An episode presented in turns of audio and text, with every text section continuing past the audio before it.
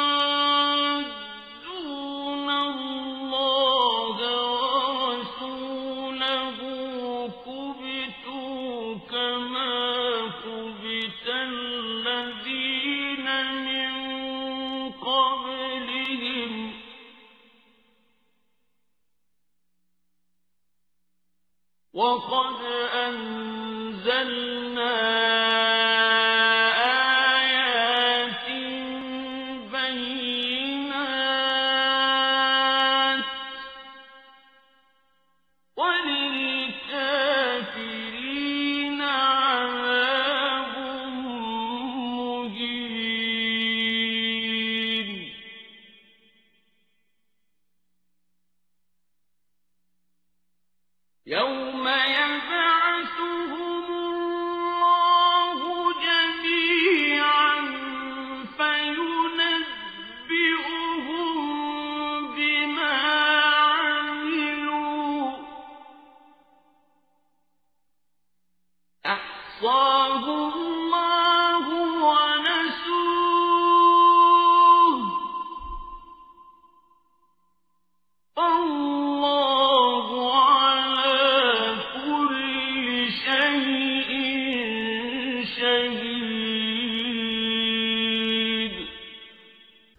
Sura Al-Mujadila Ang babaeng nakiusap o nakipagtalo.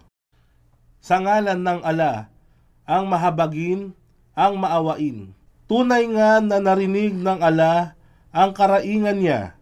Ito ang babae si Kaula bint Talaba na nakikipagtalo sa iyo, o Muhammad, tungkol sa kanyang asawa, si Asus bin As-Samit at kanyang tuwirang iniluhog ang karaingan sa ala. At narinig ng ala ang namagitang pagtatalo ninyong dalawa. Katotohanan, ang ala ang lubos na nakaririnig, ang lubos na nakakikita. Yaong sa inyo na nagturing ng pagbabawal sa kanilang mga asawa sa pamamagitan ng zihar.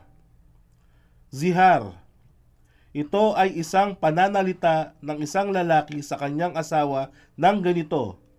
Para sa akin, ikaw ay katulad ng likuran ng aking ina. Ipinagbabawal ang pagsiping sa iyo. Ito ay karaniwang sinasambit ng mga kalalakihang Arabo sa kanilang mga asawa sa panahon ng Jahiliya bago dumating ang Islam. Sila, mga asawa nila, ay hindi maaring maging kanilang mga ina. Wala silang dapat ituring na tunay na ina, maliban yaong nagsilang sa kanila. At katotohanan, sila ay nagsabi ng isang kasuklam-suklam na salita at isang kasinungalingan.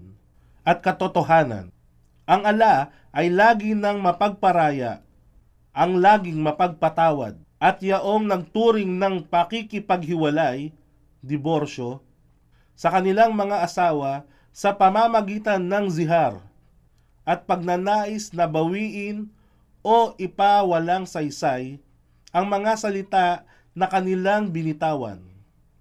Ang kabayaran sa gayong kaso ay ang pagpapalaya ng isang alipin bago sila magtalik sa isa't isa. Ito ay isang paalala sa inyo upang hindi ninyo muling tangkaing gawin ang gayong kasuklam-suklam na bagay. At ang ala ang lubos na maalam kung ano ang inyong ginagawa. At sino man ang walang kakayahan na magbayad para sa pagpapalaya ng isang alipin, siya ay nararapat na mag-ayuno ng magkasunod ng dalawang buwan bago sila magtalik sa isa't isa. At sino man ang walang kakayahang isagawa ito, nararapat na magpakain ng anim na pung kataong dukha, maralita. Ito ay upang inyong makamtan ang ganap na pananampalataya sa ala at sa kanyang sugo. Ito ang mga hangganan na itinakda ng ala at sa kanila na kafirun, kafirun o kufar. Sa pananaw ng Islam, ang kafir ay may isang kahulugan, ang pagtanggi at pagtakwil ng isang tao sa katotohanan tungkol sa pagsama at pananalig sa ala. Sa kanyang mga katangian at pangalan, sa kanyang mga anghel, kapahayagang batas, propeta at sugo, sa kanyang itinadhana at paghuhukom. Kaya ang kafirun o kufar ay mga taong walang paniniwala, pananampalataya at pananalig sa katotohanan na ang tanging ang ala lamang ang dapat pag-ukulan ng tapat na pagsamba at sa katotohanan ng mga batas na ipinahayag niya para sa kabutihan ng sangkatauhan. Sila ay nagtakwil sa katotohanan ng kaisahan ng ala at hindi tinanggap ang katotohanan ng kapahayagan ng Quran at pinabulaanan ang katotohanan na pagiging tunay na propeta ni Propeta Muhammad. At sa madaling salita, sila ay tumatanggi sa katotohanan ng Islam, sanhi na rin ng kanilang kamangmangan at pagiging mapagmalaki. Isang malaking parusa ang kanilang makakamtan. Katotohanan, yaong mga sumusuway sa ala at sa kanyang sugo, sila ay mawawala ng dangal, katulad ng pagkawala ng dangal ng mga mamamayang nauna sa kanila. At aming ibinaba, ipinahayag ang maliwanag na ayat, ayat. Ito ay isang salita sa wikang Arabic na kadalasan ay tumutukoy sa mga tanda. Kapahayagan, batas, aral at babala na ipinahihiwatig ng ala sa tao upang magkaroon ng pagkakataon na mag-isip, unawain, at magnilay-nilay sa lahat ng oras. Maraming mga palatandaan o tanda ng maaring makita sa ating mga sarili at maging sa kapaligiran ng nagbibigay pahiwatig na mayroong isang makapangyarihang Diyos na dapat nating pag-ukulan ng pagsamba. Bukod sa mga tanda, mayroon ding mga aral at batas na isinalaysay sa atin upang maging pamantayan natin sa pagtahak sa landas ng buhay. Ang mga kapahayagan naman ay nauuko sa mga banal na kasulatan na ipinagkatiwala sa mga propeta at sugo upang magbigay patunay tungkol sa katotohanan ng pagkakaroon ng isang Diyos. Sa siyang nagbigay buhay sa atin, kalakip ng tamang pamamaraan ng buhay upang sa gayon makamtan ng bawat tao ang magandang buhay pagkaraan ng kamatayan at ang mga babala naman ay upang maiwasan ang anumang kapahamakan, hindi lamang sa makamundong buhay, kundi higit sa lahat ang walang hanggang hantungan ng impyerno. At sa kanila nakafirun, isang kaabang-abang parusa ang kanilang makakamtan. Sa araw na yaon, na sila ay muling bubuhayin, ibabangong muli ng ala na sama-sama at ipababatid sa kanila ang lahat ng kanilang mga ginawa. Iningatan ito ng ala at kinalimutan naman nila at ang ala ang saksi sa lahat ng bagay. Alam tara anna Allah ya'lamu ma fi samawati wa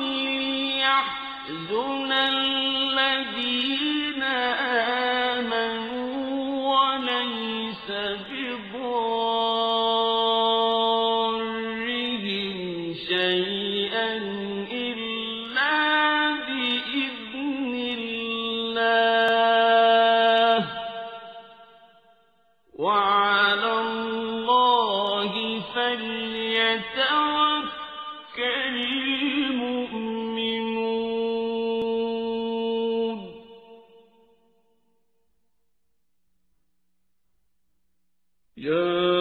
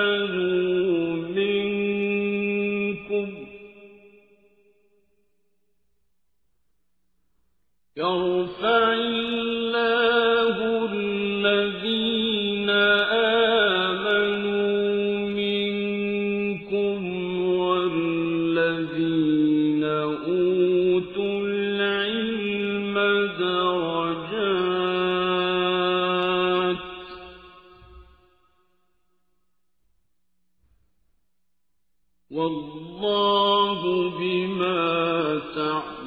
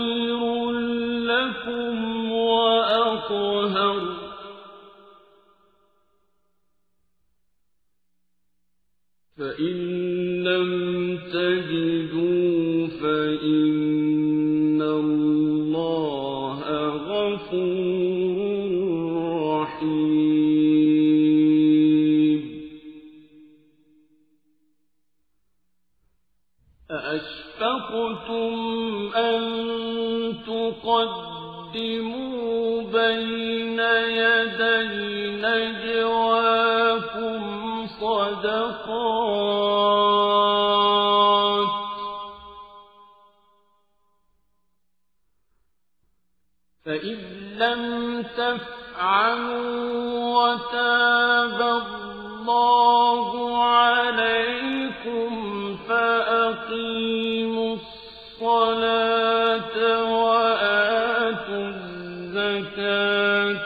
وأطيعوا الله ورسوله.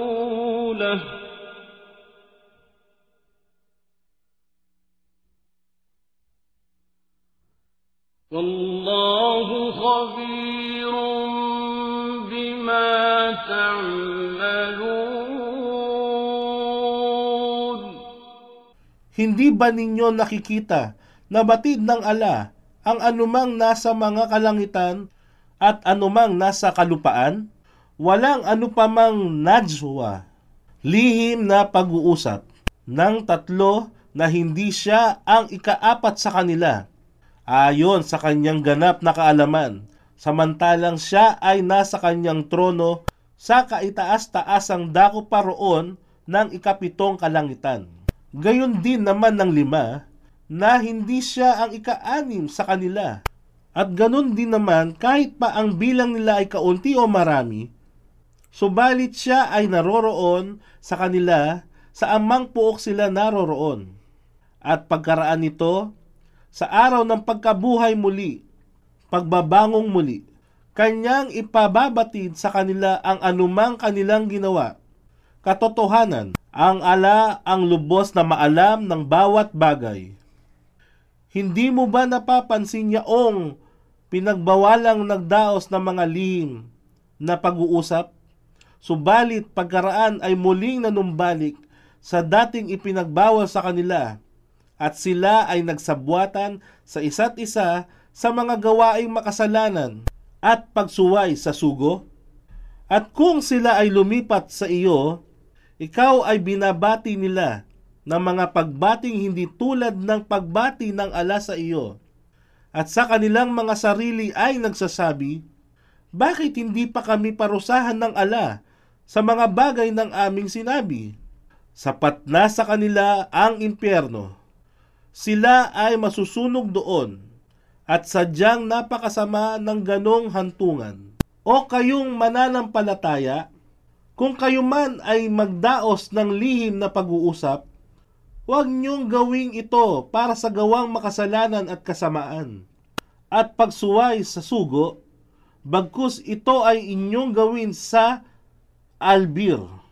Albir ito ay isang katangian ng isang tunay na Muslim na kinabibilangan ng lahat ng uri ng kabaitan at pagsunod sa kautusan ng ala na ipinag-aanyaya sa kapwa-tao sa pamamagitan ng pagkakaroon ng kabanalan. Pagiging matuwid at masunurin sa bawat kautusan ng ala batay sa aya bilang isandaang pitumput-pito ng Sura Bakara ang albir ay isang katangian na maniwala sa ala at sa huling araw sa mga anghel, sa aklat, sa mga propeta, at ang pamamahagi ng inyong yaman sa kabila ng pagmamahal dito para sa mga kamag-anakan, sa mga ulila, at sa mga masakin, ang mga dukha, at mga naglalakbay at yaong humihingi ng pagpapalaya ng mga alipin. Pagsasagawa ng pagdarasal at pagbibigay ng zakat at tumutupad sa kanilang mga kasunduan at matiisin sa panahon ng labis na pagkikahos at malubhang karamdaman at sa panahon ng pakikipaglaban at takwa ng takot at kabanalan at maging masunurin sa ala sa kanya kayo ay muling pagtitipunin. Katotohanan ang lihim na pag-uusap ay mula sa satanas upang siya ay magasik ng katampalasanan sa mga mananampalataya. Subalit wala siyang kapinsalaang magagawa sa kanila kahit na bahagya man lamang. Maliban na ito ay pahintulutan ng ala at sa ala hayaang ang mga mananampalataya ay magtiwala. O kayong mananampalataya, kung kayo ay pag-utusan na magbigay ng sapat na kaluwagan sa mga pagtitipon at magbigay ng kaluwagan, ang ala ay magkakaloob sa inyo ng kaluwagan At kung kayo ay pag-utusan tumindig, magsitindig kayo. Itinaas ng ala sa antas ng karangalan, yaong sa inyo ay mananampalataya at yaong pinagkalooban ng kaalaman. At ang ala ang ganap na nakababatid ng lahat ninyong ginagawa. O kayong mananampalataya kung kayo ay sasangguni sa sugo para sa inyong sariling kapakanan, gumugol ng anupaman sa kawang gawa bago ang inyong pangsariling sangguni. Iyan ang mabuti at higit na dalisay para sa inyo. Ngunit, kung kayo ay walang matagpuan, ang ala ay lagi nang mapagpatawad, ang maawain. Kayo ba ay nangangamba ng paggugol sa kawang gawa bago ang inyong pangsariling sangguni? At noong dati na hindi ninyo ito ginawa, kayo ay pinatawad ng ala. Sa makatuwid, magsagawa kayo ng pagdarasal at magbigay ng zakat at maging masunurin sa ala at sa kanyang sugo at ang ala ang nakababatid sa lahat ng inyong ginagawa. ألم تر إلى الذين تولوا قوما غضب الله عليهم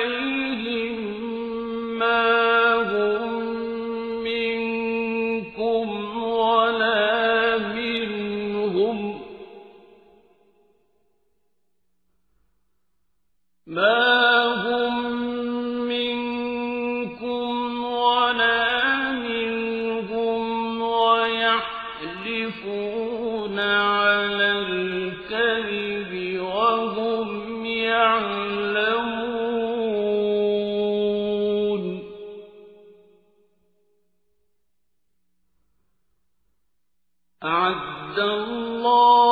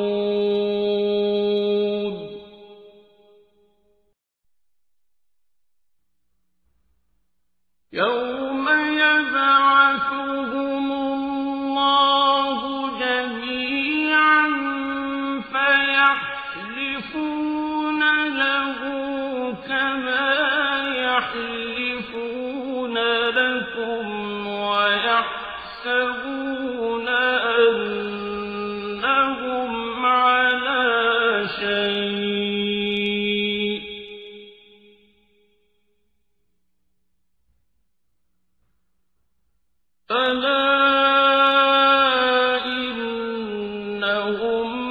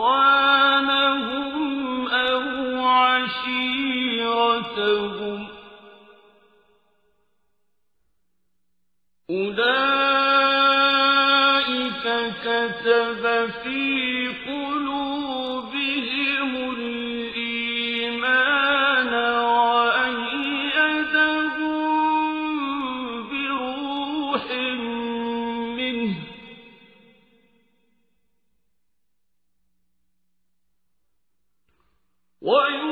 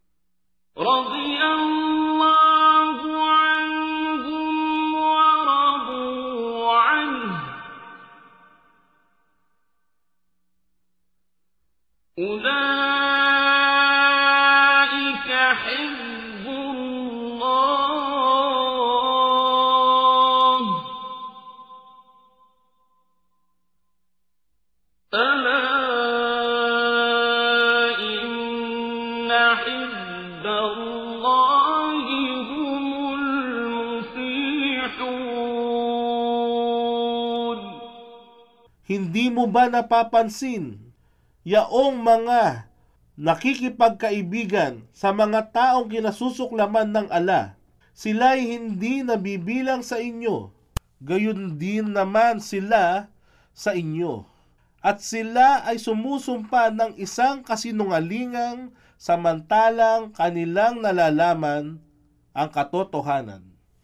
Ang ala ay naglaan sa kanila ng isang mahapding parusa. Katotohanan, ang kasamaan, ang siyang palagian nilang ginagawa.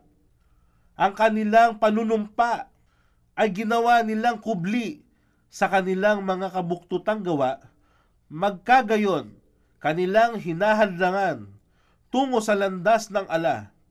Kaya't sila ay magkakamit ng kaaba-abang parusa.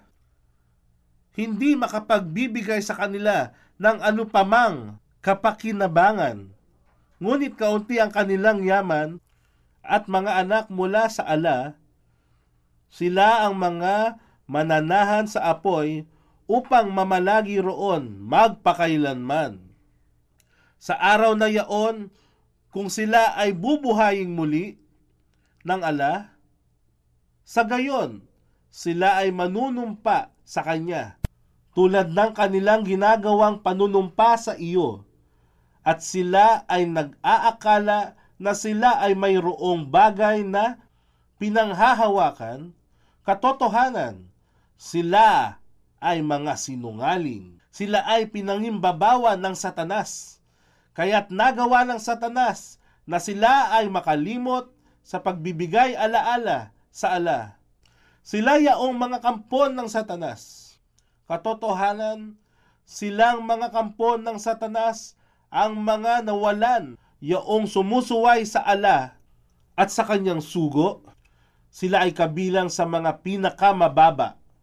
Ang ala ay nagtakda. Katotohanan, ako at ang aking mga sugo ang magsisitagumpay. Katotohanan, ang ala ang ganap na mananaig, ang ganap na makapangyarihan.